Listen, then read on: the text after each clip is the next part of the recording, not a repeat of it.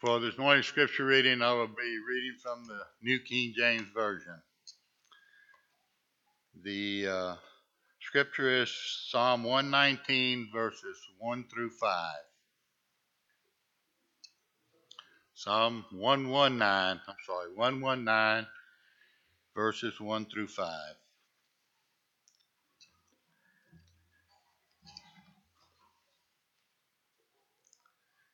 Blessed are the undefiled in the way, who walk in the law of the Lord.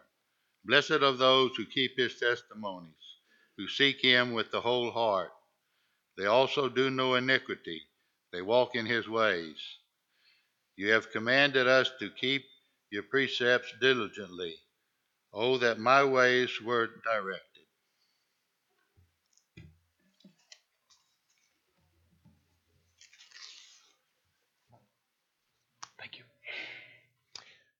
Good morning.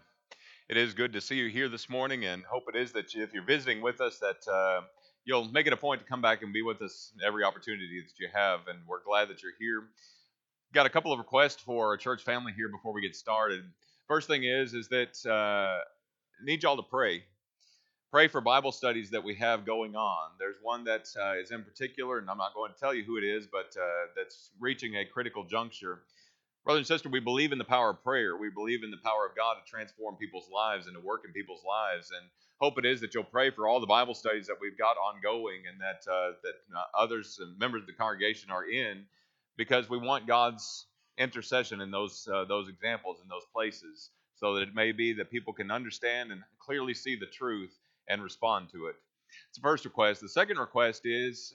Um, we're about to be a part of a divine or kind of a, sorry divine grand experiment. You see in uh, part of the work plan of work that the elders had purposed for the beginning of the year was something called the new movers program. And that is that we've received recently 155 addresses of people that have moved into our immediate area.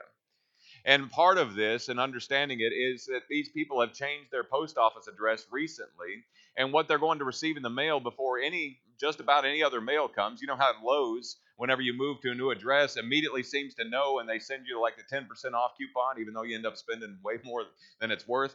Uh, but you understand that they send you those things based upon people moving.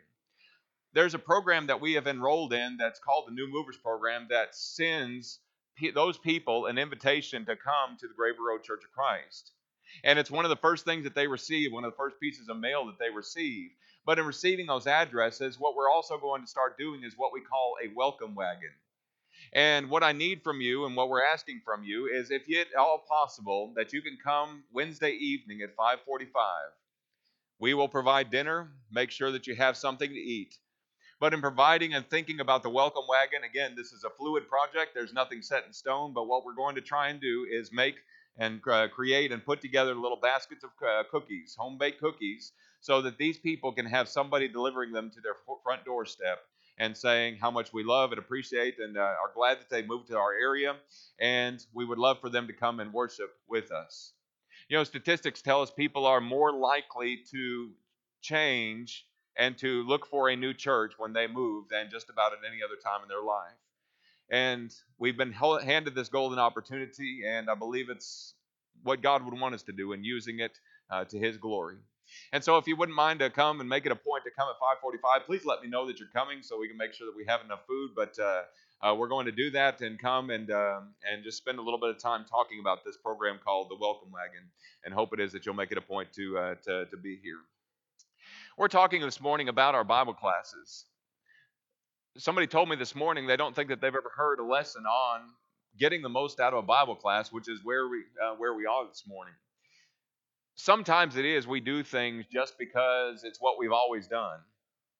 And we behave in certain ways because that's the way we've always done it. And we've never really considered or refocused ourselves with regard to the purpose of why we do certain things. Bible classes may be one of those things what I thought about with regard to this was that a lot of times we have people that obey the gospel, that come to a knowledge of the truth, and we never explain why it is that we do those things. And we never explain why it is that these things are important.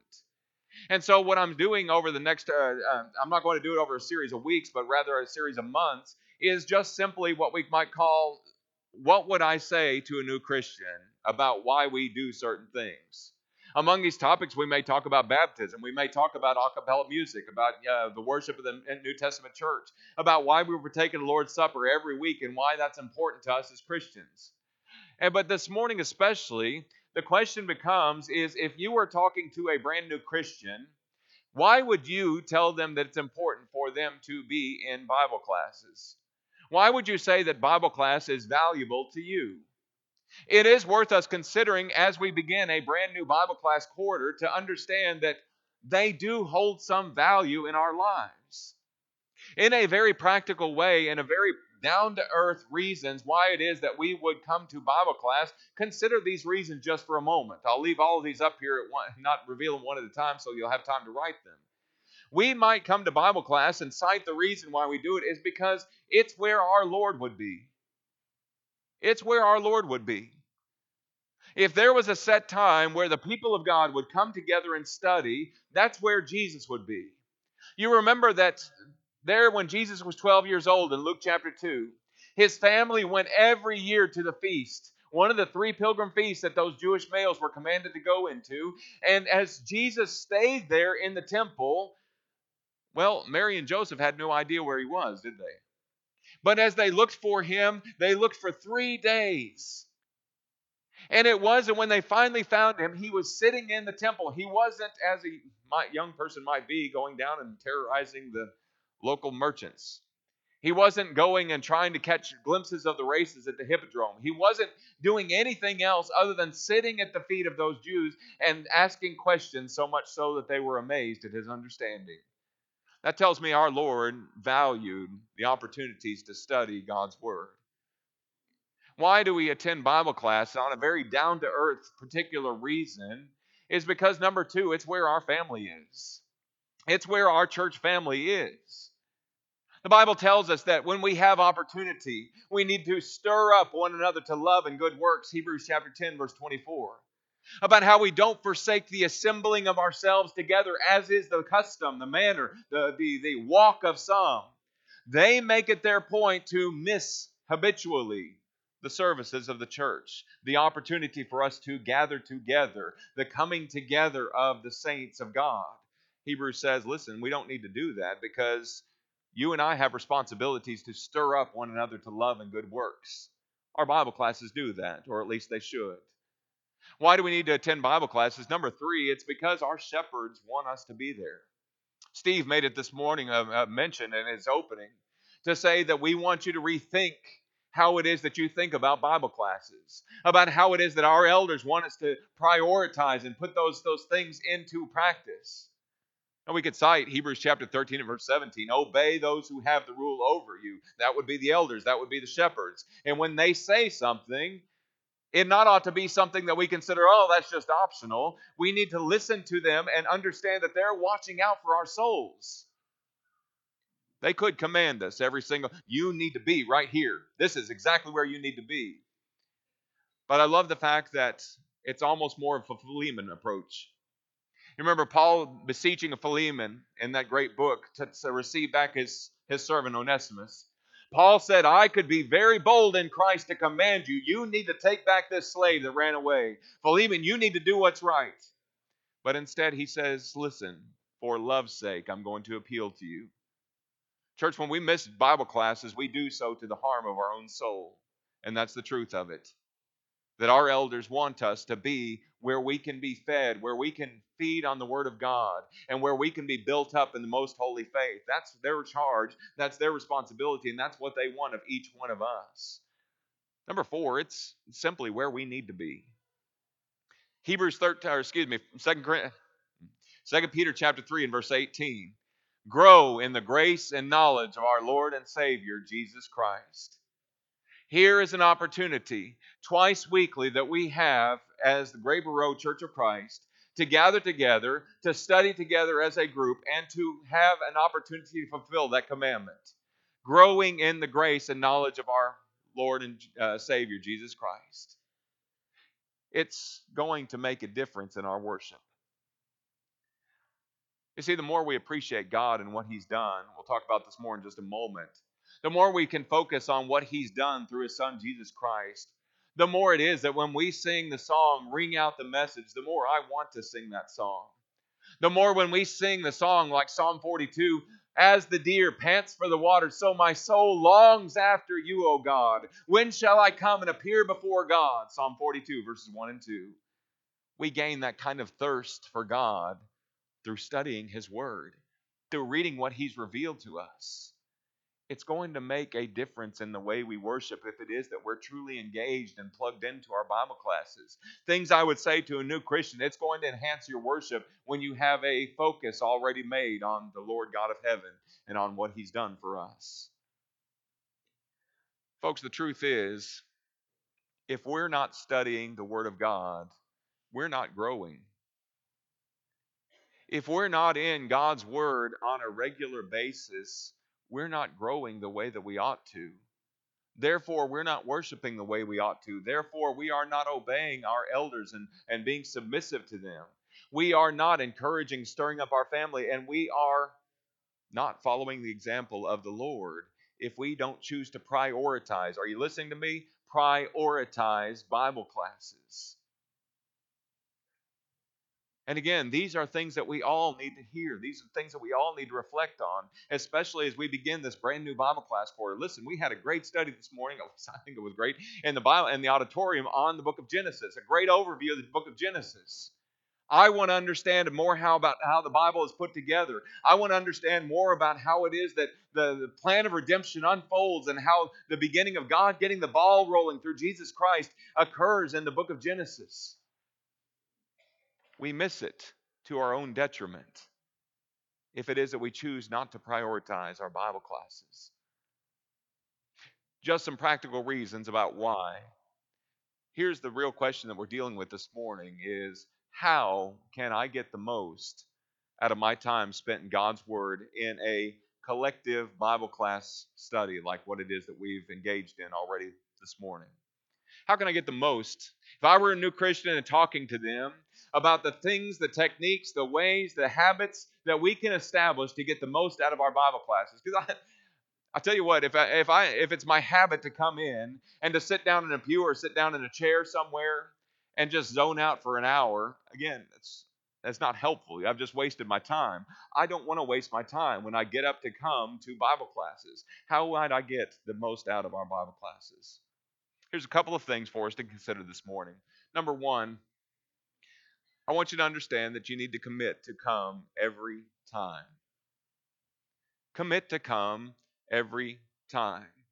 Psalm 119, verse 99 I have more understanding than all of my teachers because I'm focused on the Word of God, because I make His precepts, make His, His Word my delight.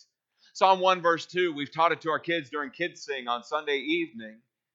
Blessed is the man who walks not in the counsel of the ungodly, nor stands the path of sinners, nor sits in the seat of scornful. You can quote along with me.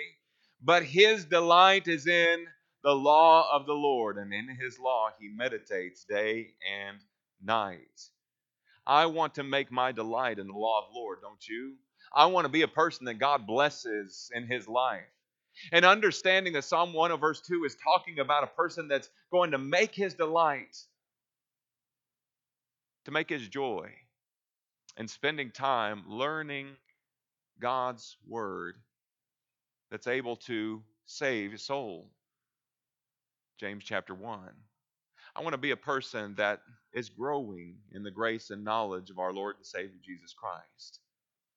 Here's the difficulty, though in prioritizing Bible class, you understand that there's a thousand other things that are clamoring for our attention. There's a thousand reasons that will always pop up about why we can't and why it's just not convenient today to do so. Here's the question with regard to priority How did you approach Bible class this morning? I know sometimes we feel like we've got Saturday to ourselves and we've got Saturdays and that's our rest day and that's the time when we can just uh, mow the lawn or get out and pull weeds in the garden or, or, or spend time with our families and spend time doing all those things. And by the time you sit down on Saturday night, man, I just want to sit and veg for a couple of hours. And you turn on Netflix, you turn on Hulu, you turn on uh, whatever it is, that TV show that you like, or maybe you sit down and surf, uh, begin surfing the internet. You begin chatting or texting with a friend of yours that maybe you don't normally get to chat with. And before you know it, you wake up or you, you look up and it's 12 o'clock, it's 1 o'clock, it's 2 o'clock. And now it is, you're looking at your time and going, I'm exhausted, I'm tired. You lay down in the bed, the alarm goes off, 8 o'clock, 7.30. It's time to get ready for Bible class. It's okay, I'll miss just today. I'll miss just today. I'll hit that snooze button and get up 9 o'clock so that I can get ready for coming to worship. Reality. And then you resolve and say, I'm going to do things differently next week. It's going to be different next week. I, am gonna I'm gonna make it a priority. I'm gonna do this, and then you find yourself falling into the same pattern over and over and over again. I think I mentioned before, but when I was growing up, I was uh, part of a congregation that had uh, little posters and had you know the cute little cat that was holding onto the bar and said "Hang in there." But there was also one that was that was a cute little puppy that was laying there on the ground that was uh, dead asleep. And it says, if you're dog tired on Sunday morning, put God first on Saturday night. You thought about preparing our minds and our hearts for worship. What I want us to also consider is that we need to prepare our minds and our hearts for Bible class and say, listen, this is important. God wants me to be there. Our elders want me to be, I need to be there. And as I prioritize and say, I'm going to make it a point to be in Bible class, I need to commit to doing that. Commit to come every time. I know sometimes work schedules get hectic. I know sometimes it is that you get called in when you weren't expecting to get called in. You know what we do here? If you go on to graverroad.com.org, .org, our website. You can go and look it up on Google. Google. Google won't mess it up like I will. But you can go onto our website and you can get recordings of the Bible class that's prior. If you need a copy of the handout, I'll be glad to email that to you. But what you can do is you can continue that study, even though you prioritized and that just didn't work out for whatever reason. Commit to come every time. Because the truth is that you're going to miss eternal truth that's going to be able to change your life and change your character if it is that you miss Bible class. Number two, I would say this bring your own Bible. I'm going to step on some toes here, and I don't mean to. Your word is a lamp unto my feet and a light to my path. The popular thing today is to pull out a cell phone and use your Bible app on your cell phone. It's easy. Now, the truth is that I'm seldom going to get my cell phone whenever I go somewhere. I may or may not forget my Bible. And I may get up to the building and say, oh, I forgot my Bible. I may get up to the building and say, my Bible's in my other car. I may get up to the building and say, I just forgot this morning. And so the easy thing is is just to take that cell phone and say, you know what? I'm just going to trust this cell phone, and I'm just going to read the Bible on Blue Letter Bible or on uh, uh, eSword or whatever the app is that I've got. While that's good, and please don't misunderstand me, it's not sinful to use your Bible on the cell phone. There's something different about having a ink and paper copy of the Word of God in your hands. And let me say this my cell phone can do a whole lot of different things. My cell phone and my Bible apps can do a whole lot of different things. I can highlight text, I can maybe mark words or things like that. But what my cell phone can also do is have a pop up that just pops up that causes me to completely lose focus. Isn't that true? Text message, email coming in. My cell phone can also cause me to think, okay, I'm going to close this Bible app just for a moment and I'm going to open up something else and multitask. But the truth of the matter is, the majority of us are really poor multitaskers. But there's something about having a paper copy of the Word of God sitting before you. You know why? Because when you familiarize yourself with your own personal copy of God's Word, when you look into the, the law of God and, and you're, you're thinking about a verse in a section, you know what I can do with this that I can't do with my cell phone? I can picture in my mind where that is on the page. I don't know exactly where it was. It was Matthew chapter 5 somewhere, and I can see it. It's over here on this column on this side. It's right there at the bottom. And I can open up and I can turn to it and say, Yes, that's exactly where it is. The more you familiarize yourself with what the Word of God, this copy of the Word of God, and the more you make that your own. Maybe you like to mark in your Bible. I do. I love to circle words that are important. I love to circle and connect lines and, and dots and, and color code things. You can get your own copies of, of, of, Bible marking pens or highlighters. I had a friend of mine in school that used crayons because he didn't like the bleed through on the other side. You can use colored crayons to note themes and words and, and, and phrases that are important. I can't usually do that on a cell phone.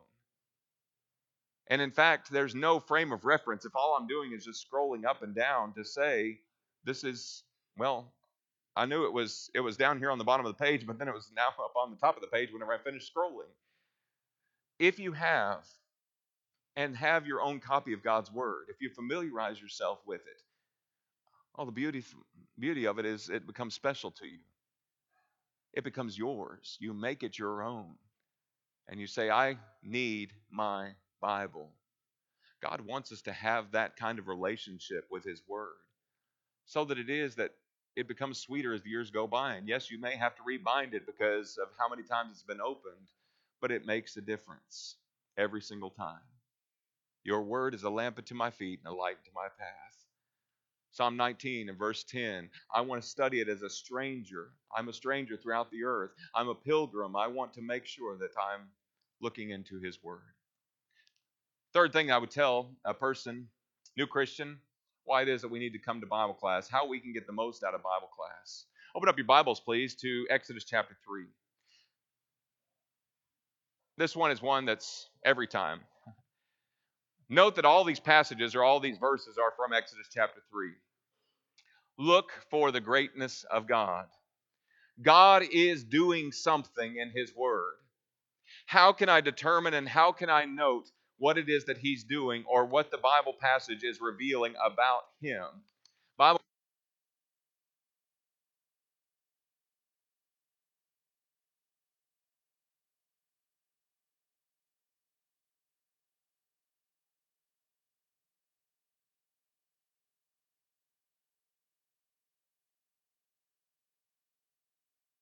time. Use the pulpit unfamiliar to me. We're, we're in uncharted territory. All right. Exodus chapter 3, typical Bible class you go into. And we see this is the great burning bush chapter of the Bible. You note that Moses begins to shepherd the flocks of Midian, and he goes in and he begins to note that there's something that's going on a burning bush, but it's not consumed. And he goes and turns aside to see the bush. And God cries out from the bush, Take off your shoes, Moses, for the ground that you're standing on is holy ground. And Moses takes off his shoes, and then go, God goes on to give him some commands. This chapter is about Moses encountering God for the first time. Here's a guy who really, virtually, other than the promises God made hundreds of years before, has no knowledge of who he is. And note throughout this chapter how God is introduced to Moses the greatness of God as seen through what it is that he does and how it is that he reveals himself to Moses. Look at chapter 3 and verse 2. The angel of the Lord appeared to him in a flame of fire from the midst of a bush. So he looked, and behold, the bush was burning with fire, but the bush was not consumed. God is a consuming fire. And yet there's something about the presence of God here on this occasion that the bush is not consumed. Look at verse 5. He said, Don't draw near to this place. Take off your sandals off your feet, for the place where you stand is holy ground. Who is God? God is a holy God. He's the God that whenever He touches something, it's like the Midas touch. Midas touched something, it turned to gold. When God touches something, when He puts His seal of approval on it, it becomes holy. That's why it was so important whenever he began to purify all of the things of the tabernacle for service, to consecrate them, to set them apart so that people could know this is the God who wants you to take very seriously his holiness. Moses, you take off your shoes, you're standing on holy ground. He is, verse 6, I am the God of your father, the God of Abraham, the God of Isaac, the God of Jacob. He is the faithful God. God made promises hundreds and hundreds and hundreds of years before to Abraham to say, through your seed, all nations of the earth are going to be blessed. Abraham, I'm going to bring out your descendants out of the land of captivity after they've been there for 400 years. I'm going to do that. And you know what God is doing? He's making good on that promise right here in Exodus chapter 3, beginning the plan to lead his people out. He is, verse 7, the compassionate God. The Lord said, I have seen, surely seen the oppression of my people who are in Egypt, and have heard their cry because of their taskmasters, for I know their sorrows. God is the God who cares for you and me individually. The people are crying out in Egypt, and they're saying, Who's going to deliver us? Shortly, Pharaoh would begin to command them to make, uh, to make uh, uh, uh, bricks without straw. And God says, I've seen that. I've seen their sorrow and their hurt. Who is it that takes care of you and me when we cry in secret, when we bear those burdens and those heartaches? God is the God who is compassionate towards us. He is, verse 8, the delivering God. So I've come down to deliver them out of the hands of the Egyptians. Deliver is an important word throughout, uh, throughout Exodus. He says, and to bring them up from the land, and it's not just a matter of getting them out. He says, I'm going to take them to a land flowing with milk and honey. He is the God who delivers from evil to good. He's the God that takes people who are wretched and poor and miserable and blind and gives them an inheritance incorruptible, undefiled, that does not fade away, reserved in heaven for you. 1 Peter chapter 1, verses 3 and 4. God is the God who is the delivering God. He is the commissioning God, verses 9 and 10. Therefore, behold, the cry of the children of Israel has come to me. I've seen the oppression which the Egyptians have oppressed them. Come now, therefore, and send you to Pharaoh that they may bring out my people, the children of Israel, out of Egypt. God says, Moses, you're my guy. You're going to be the one to do this. I'm going to commission you. Isaiah chapter 6, Isaiah received a vision of God, and God said, Whom shall I send? Who will go for us? Isaiah said, Here I am, send me. As we sing so often in church. Going on, moving along, God is the commissioning God. God is the timeless God, verses 13 to 15. Moses says, I don't know your name. Who are you? What if I go to these people and they say, Who sent you? He says, You tell them the I am sent you, the self existent one, the one who time doesn't have a hold over, the one who is sovereign over time. You tell him, I am sent you. The personal name of God. You find that he is sovereign. Verses 16 to 22, you see that he's got a plan that he says, I know Pharaoh's going to resist. I know Pharaoh's not going to go along with this. You hang in there, Moses, because by a strong hand, he's not just going to say, All right, you can go out of Egypt. He said, You get out. God says, I'm going to be the one that does that. God is all of those things, but consider the entire chapter and entire chapter 4. Moses, like we, makes excuse again and again and again. God, I don't know your name. God, what if they don't believe me? God, I'm slow of speech. God, send somebody else. God is patient. He's patient with our doubts, with our insecurities, with our failures. Now, we've done all that to say this. In every single chapter of the Bible, you find something about, number one, either the nature of God or you find something out about, number two, the relationship that you and I have with Him. New Christians, older Christians, you study the Bible like that, and you are never going to be hurting for application. You're never going to be hurting for faith because you're going to see something about the greatness of the God we serve, and it's going to change your life. It's going to change your heart. Number four, remember this and I don't know how else to phrase this, you're playing the long game. The long game. Through your precepts I gain understanding, therefore I hate every false way. You know, there's, well, three fundamental decisions that we, well, three fundamental processes about the decisions that we make. We ask the question Am I going to engage in this because this is fun? That's the first question. Is it fun? Therefore, I'm going to do it.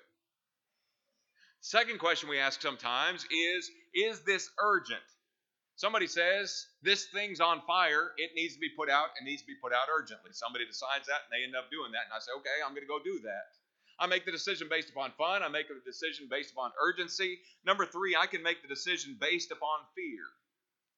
I can make fear based decisions. If I don't do this, well, what's going to be the consequence about that? And there's a fear that I'm going to have to sit with the decision based upon if I choose to do it or not. What we don't normally ask, number four, is this question about this decisions that we make. Is it most important? Is it important?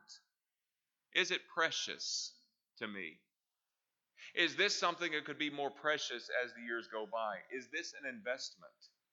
And so we like to make decisions based upon is it fun? Is it urgent? Is it uh, fear based? I don't want to do something that's, uh, that's going to cause me a amount of pain down the road. But when we look at Bible class study, brothers and sisters, we have to understand that this is an important decision. Because what we're doing is we're studying for the long game. The long game. Don't think about your Bible class attendance being something where it is, it's like a debit card. We're putting enough cash to get on it so that we can get through the week. Rather, what you think about Bible class study should be something more akin to a savings account. The most important things in our lives, brothers and sisters, don't clamor for our attention until usually it's too late. Wisdom, personified uh, Proverbs chapter 1, talks about how she stands out in the streets and cries out, saying, How long will you love simplicities, O you simple ones? How long will you walk in your foolishness? I'm crying out here. You need to stand and turn and listen to me and think about the things that I have to say because you need them. And wisdom says, Listen, you ignore me, and there's going to come a time in your life when you're going to try and seek and find wisdom, and she's not going to be found when you're going to look and find that where she was standing before is empty. We're playing the long game. And I know, I know, the world does not value Sunday mornings and Wednesday nights like we ought to value Sunday mornings and Wednesday nights because it is important, it is precious. But when it is that the world says something like this, you have got to be at practice on Wednesday night. Otherwise, you're going to be sitting on the bench. You're going to be riding the bench this next week. When the world says something like this, we have scheduled this game or we've scheduled this event, and you have to be present on this Wednesday night. You have to be present on this Sunday morning. Now is a question that's going to come to us to say, what decision making process am I going to base this on? Is it fun? Is it urgent? Is it fear based? Or to take a look and say, I'm going to choose what's most important? I used to tell my kids in the youth group whenever I was a youth minister if you don't value your values, you can't expect anybody else to either. If you don't hold on to some things as precious to you and say, This is most important to me, I'm going to be with my Christian family on Wednesday night. Coach, I love you. I want to do the best job I can as a as a player. I want to be a team player. But listen, there are things that are more important than sports. There are things that are more important than, than whatever meeting it is that we've got going on on Wednesday night. And coach, I want to do what honors and pleases my heavenly Father. You know what? You may have to ride the bench that week. You may have to do without for something that week, but you know what you've done? You've done what Mary did in sitting at the feet of Jesus. You've chosen the better part. You've made a decision based upon what's precious and not what's fun or what's urgent or what's fear based. You've made a decision based upon what's precious. Lastly, this, this morning, remember you're playing a long game. Bodily exercise profits a little, but godliness is profitable for all things, including the life that now is and also the life that is to come. Number four, number five, rather study and pray for transformation. Study and pray for transformation. I don't want to just study the Bible like a history book. I don't want to just study the Bible like it's ancient history and I'm going to major in ancient history. Rather, I recognize that the Bible tells me that I study so that I can be transformed by the renewing of my mind, that I may prove what is that good and acceptable and perfect will of God. Romans 12, verses 1 and 2.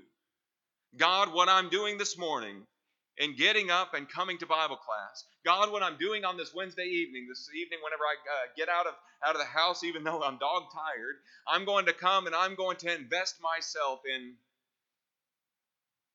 studying with people of like precious faith and studying to be more like Jesus. God help me as I study to get the most out of this.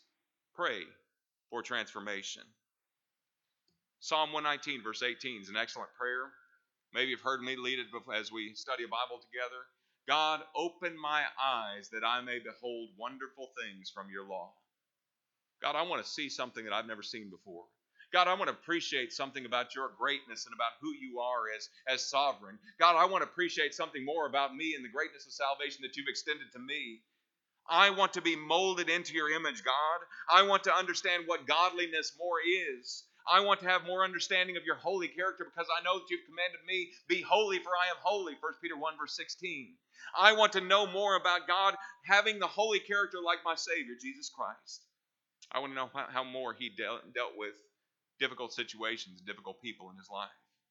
Devote yourself to it. And if you can't pray anything else, pray what Jacob did thousands of years ago. Whenever it was, he wrestled with God until morning. In Genesis chapter 32, verse 26, he said, I will not let you go unless you bless me. God, I want to wrestle with your word, and I want to receive a blessing from it. Because, God, I want to be more like Jesus. Note to teachers, just as we're closing teachers, please don't fail to prepare. If there was only one person in your Bible class, might be a little discouraging, but that's one person that wants to have more of the character of Jesus. You may not have very many people in your Bible class, and that's okay. You know why? because those are people that are concerned with growing grace and godliness. And teachers, we need to do our absolute best. We need to devote ourselves to studying so that when our students come in, whether that be that they're two year olds or whether that be they're 82 year olds, where they come in, we can say, I am so excited to share what I found with you. I'm so excited to be able to tell you about the greatness of our God and about our responsibility to Him. You know what? I found routinely through school, I learned so much more from those teachers than I did from the ones that were just trying to wing it. The ones that were just trying to get by fill an hour. I want teachers that are enthusiastic, enthusiastic about the subject matter. I want teachers that are excited about the students learning. I want teachers that live for those light bulb moments. You know what I'm talking about? When you're teaching concept and teaching and teaching and teaching, and all of a sudden the student goes, I get it. I understand. That's something that keeps me going as a teacher, but that's also something every single time that challenges me to try and do better. Our Lord was the master teacher, and to be able to strive to be like him in the ways that we teach is a wonderful thing. Maybe it is this morning that you are not a Christian, but you've looked into God's Word and said, I want that. I want the Christian life. I want to be like Jesus. I want to have the salvation that He offers. You can have that this morning. And if we can encourage you and study with you about that, we would love to do that. Please grab one of us as we're as we're exiting this morning, and we can we can sit down and open up God's Word and study with you about what it takes to become a Christian. Maybe it is that as a Christian you failed in some aspect of your Christian life. Brothers and sisters, we use this time as an invitation time to where you can share your struggles and sorrows and heartaches. And the more our society gets disconnected from one another, the more it is that we feel like we don't have anybody to do that, that we have to bear all these burdens all alone. You don't. You don't. Galatians 6, verse 3 says, each one must bear his own load, but there's also a verse in that same context that says, bear one another's burdens. That's what we're here for if we can help you bear burdens this morning, or maybe you're ready to obey the gospel, I want you to make it known as we stand and sing our invitation song?